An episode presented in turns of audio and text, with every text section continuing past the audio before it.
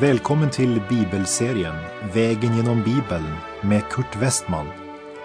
Vi håller nu på med Apostlagärningarna. Slå gärna upp din bibel och följ med. Programmet är producerat av Norea Radio.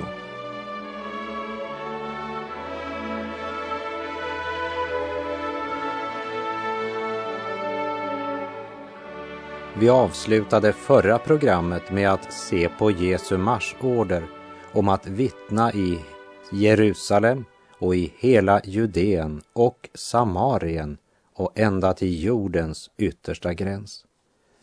Judarna ville inte ha något med samarierna att göra. Men Jesus säger att de ska förkunna evangeliet också i Samarien. Det vill säga, lärjungarna ska inte vara styrda av personlig lust eller ovilja. De ska inte göra det de själva vill. De skulle göra det Jesus gett dem order att göra. Och innan vi går vidare ska vi repetera Apostlagärningarna 1, vers 8.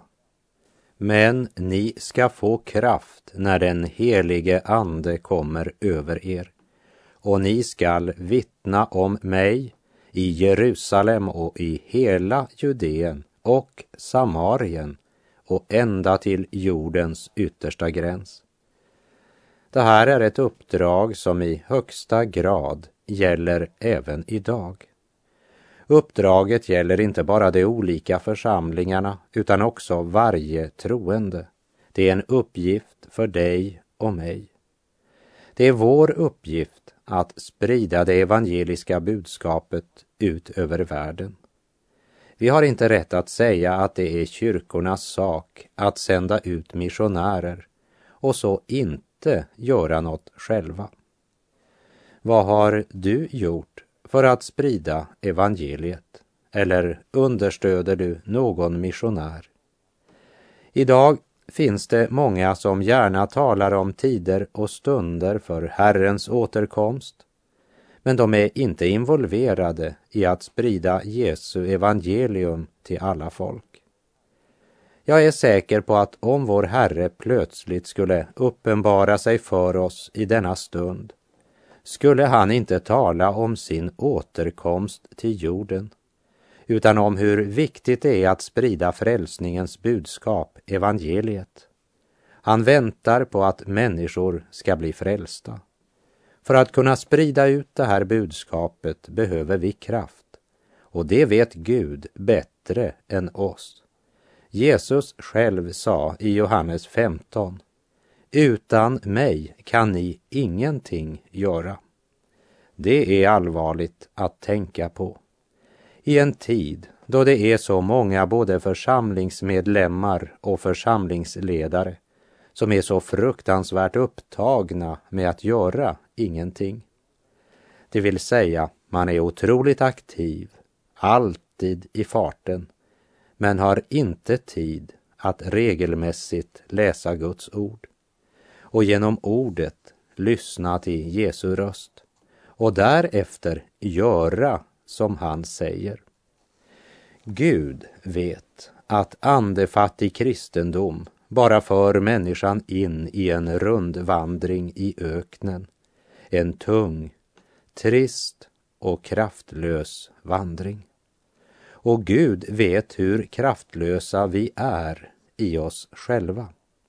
Gud vet att vi saknar kraft och han vet att om vi ska kunna utföra orden han givit oss så behöver vi hans kraft. Och Gud vet att det är endast han som kan ge oss den kraften. Därför är hans löfte, ni skall få kraft.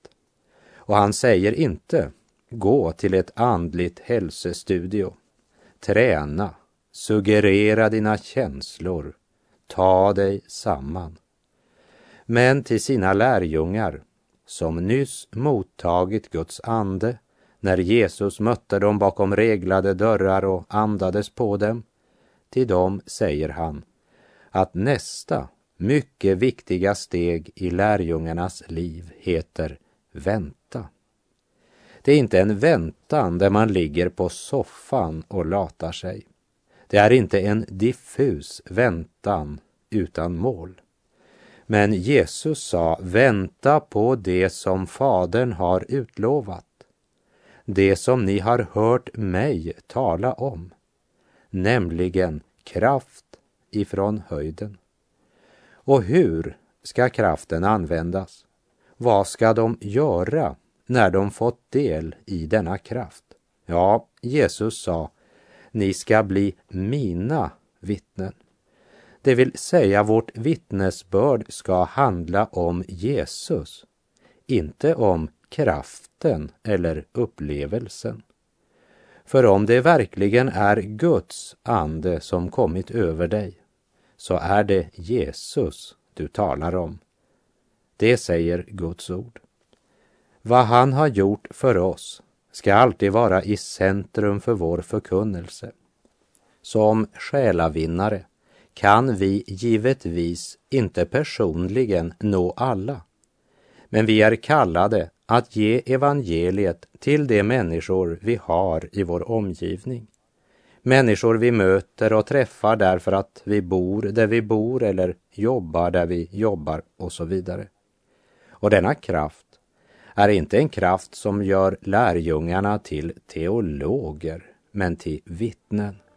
Våra medmänniskor bryr sig inte om hur mycket kunskap vi har, men de har kunskap om hur mycket vi bryr oss.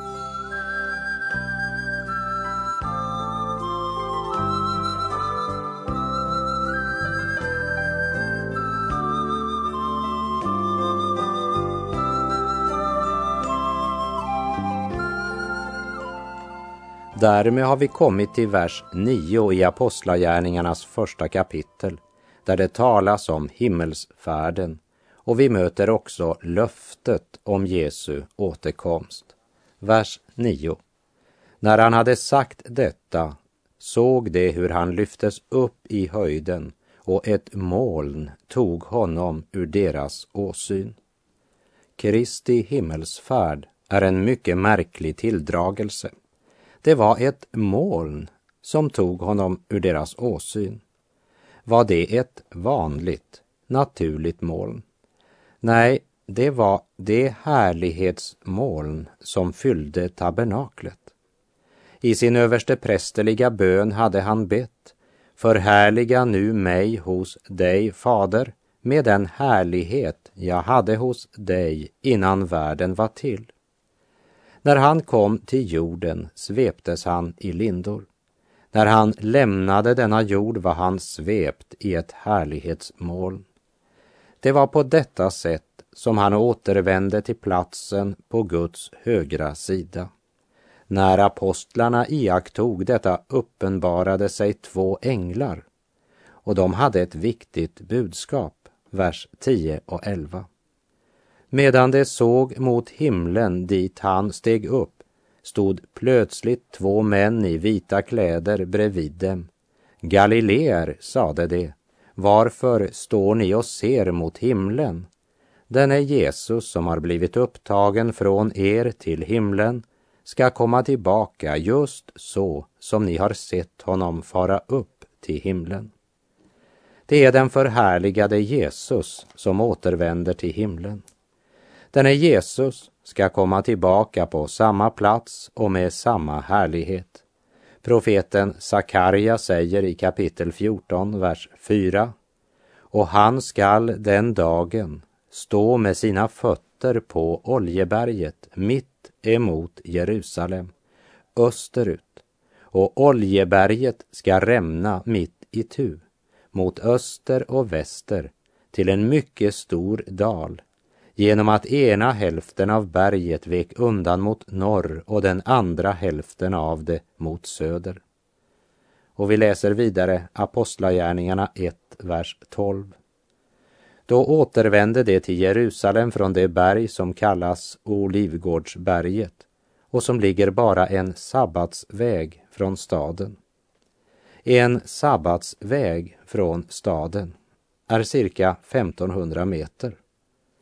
Vid festligheter i Jerusalem brukade folk dagen innan stanna vid Oljeberget.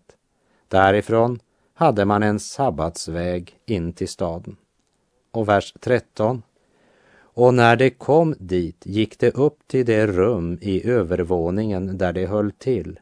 Petrus, Johannes, Jakob och Andreas, Filippus och Thomas, Bartolomeus och Matteus, Jakob Alfeus son, Simon Seloten och Judas, Jakobs son. Alla dessa höll ihop under ständig bön tillsammans med några kvinnor, Maria, Jesu mor och hans bröder. Jag tror att Maria, Jesu mor, var där. Nu var det klart för henne och för alla de andra att Jesus var Guds son. Och de håller ihop och är samlade till ständig bön, säger texten.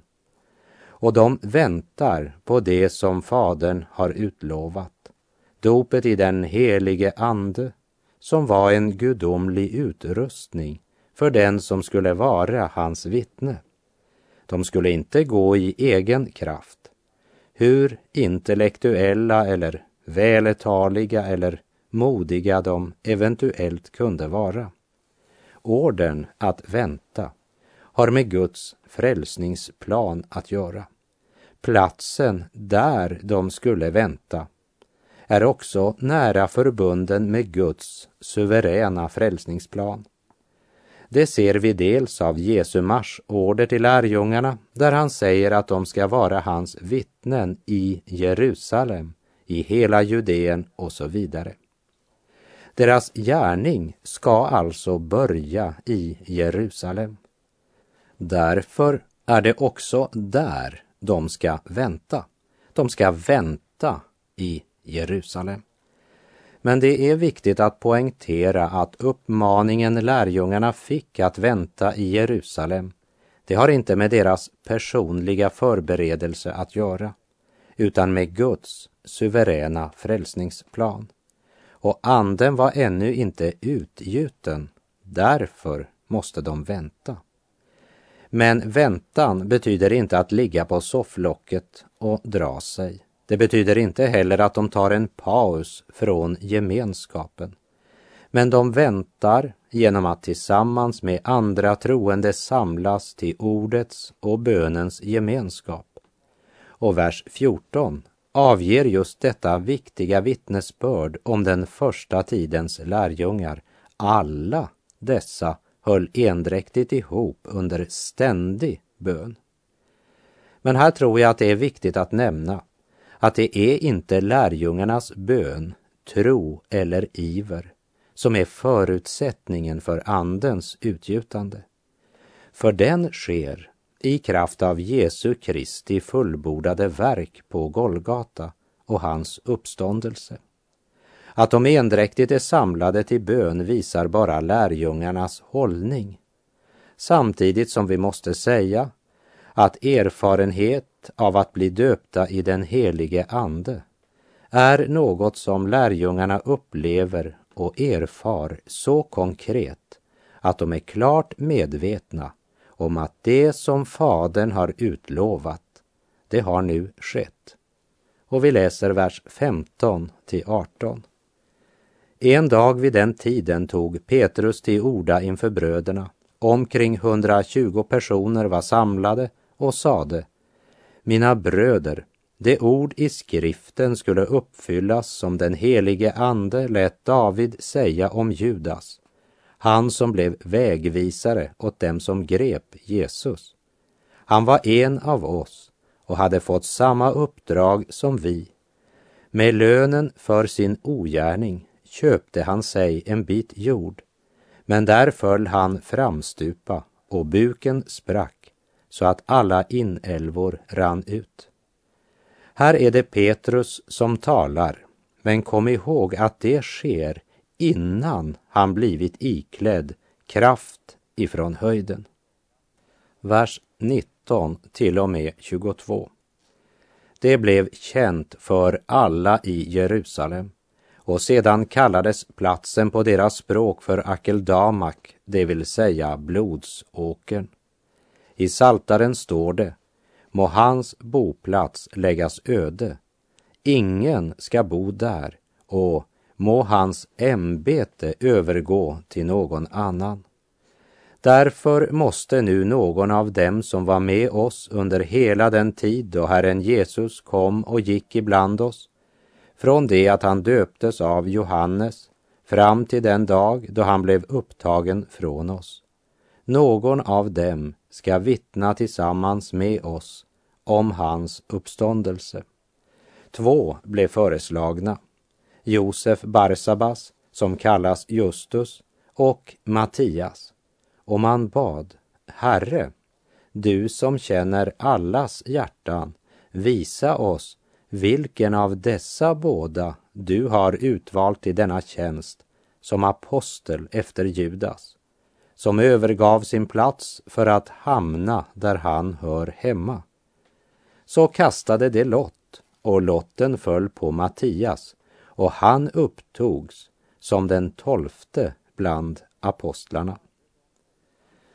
Hade de elva apostlarna tänkt över hur de blev kallade så hade de varit klara över att det är Jesus själv och ingen annan som både kallar och utrustar apostlar. Jesus hade givit dem uppdraget att vara hans vittnen, men de hade aldrig fått uppdraget att kalla den tolfte aposteln. Här möter vi väl egentligen det första exemplet i Nya testamentet på frestelsen att sätta verksamheten framför Jesu uppdrag att vara vittne. Samtidigt inbillar apostlarna sig att de låter Gud välja, även om de begränsat Guds valmöjlighet till två personer. Gud, visa oss vilken av dessa två du väljer. Jag tror det är viktigt att vara klar över att det inte finns något ord i Bibeln som uttalas av Mattias och inte heller ett enda ord om hans verksamhet. Mattias kallas tyvärr efter mänskligt kriterium. Och även om Mattias var en god och mänskligt sett passande man som hade många goda kvalifikationer och även sett den uppståndne Messias, så är det inte det som gjort de andra elva till apostlar, utan det var att Jesus personligen hade kallat dem. Och det kommer han också att göra med Saulus från Tarsus, som vi ska se senare i Apostlagärningarna. Men det är också viktigt att lägga märke till att även om vi i vår mänskliga iver gör fel i vår verksamhet, så som de elva här gjorde, så blir de inte förkastade på grund av det. Jesus är inte mänsklighetens förkastare. Han är mänsklighetens frälsare. Kära vän, om du inte lever i Jesu gemenskap så är det inte Jesus som förkastat dig, men det är du som förkastat Jesus. För den som kommer till Jesus stöter han inte bort.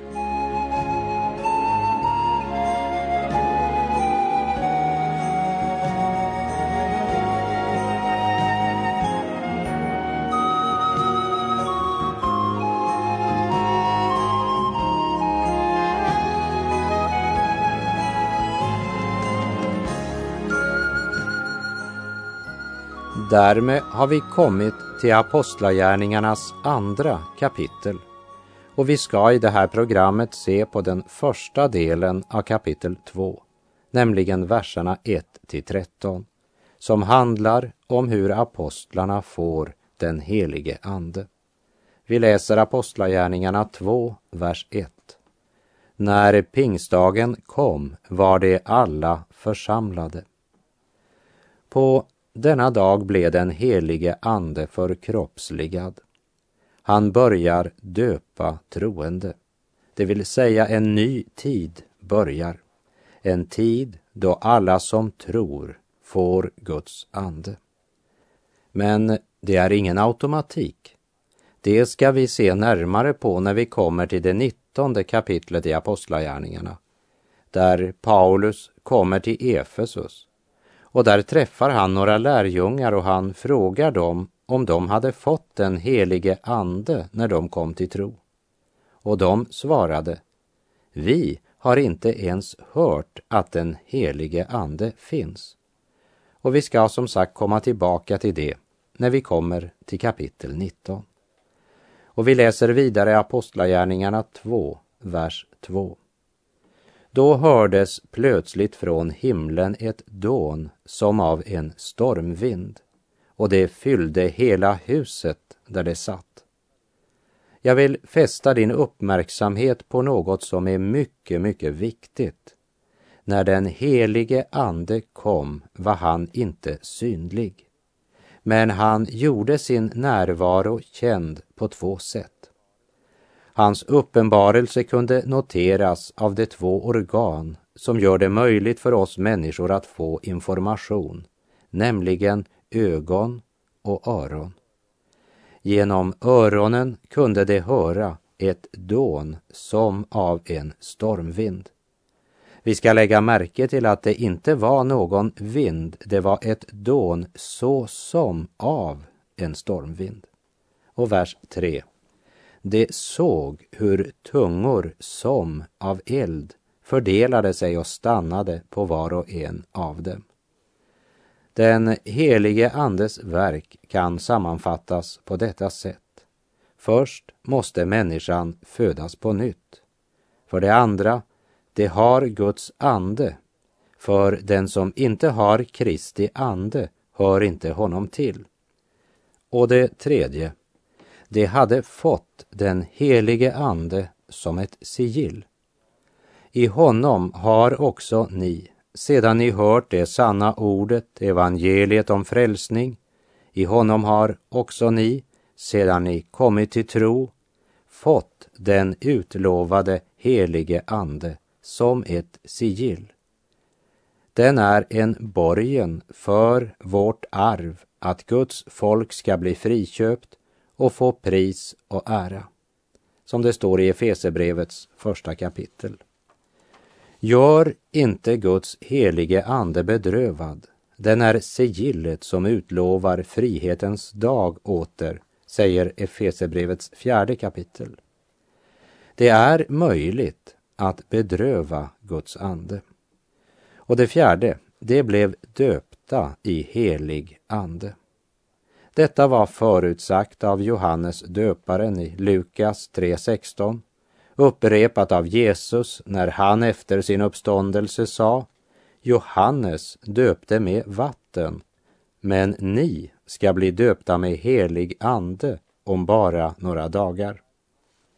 Det här markerar början av Kristi församling, att apostlarna blev döpta i helig ande.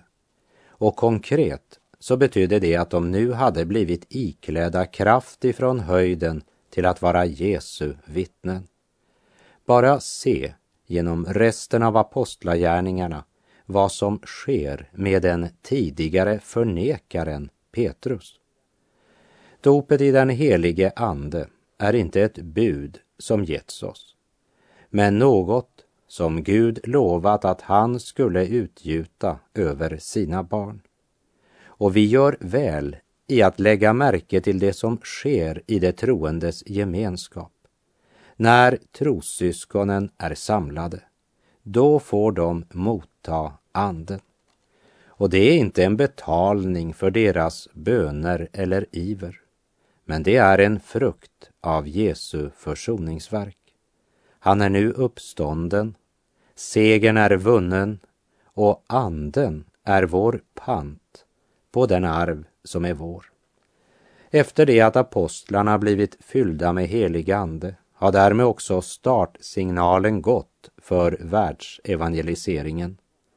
Det fanns många olika språk som talades av judar inom det romerska imperiet. Dessa judar kom till Jerusalem för att fira pingsten. Många av dem kunde inte tala hebreiska och där fanns också hedningar samlade.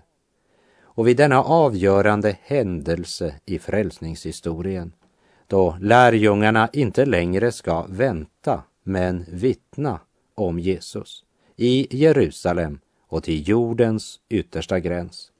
Då stadfäste Gud att väntetiden var slut genom att alla som var närvarande fick höra budskapet på sitt eget språk. Hör vad Guds ord säger, Apostlagärningarna 2, vers 4 till och med 6. Alla fylldes av helig ande och började tala andra tungomål med det ord som anden ingav dem. I Jerusalem bodde fromma judar från alla länder under himmelen. När dånet göd samlades hela skaran och förvirringen blev stor när var och en hörde just sitt språk talas. Apostlarna var från Galileen och kunde givetvis inte det språk som de talade den första pingstdagen. Det var anden som ingav dem vad de skulle säga. Och budskapet som förkunnades bekräftade det som Jesus hade sagt om anden. Han ska förhärliga mig, ty av mig ska han ta emot det han låter er veta. När människorna hörde dånet samlades folket till det ställe från vilket ljudet hade kommit. De blev verkligen konfunderade när de hörde sitt eget språk talas.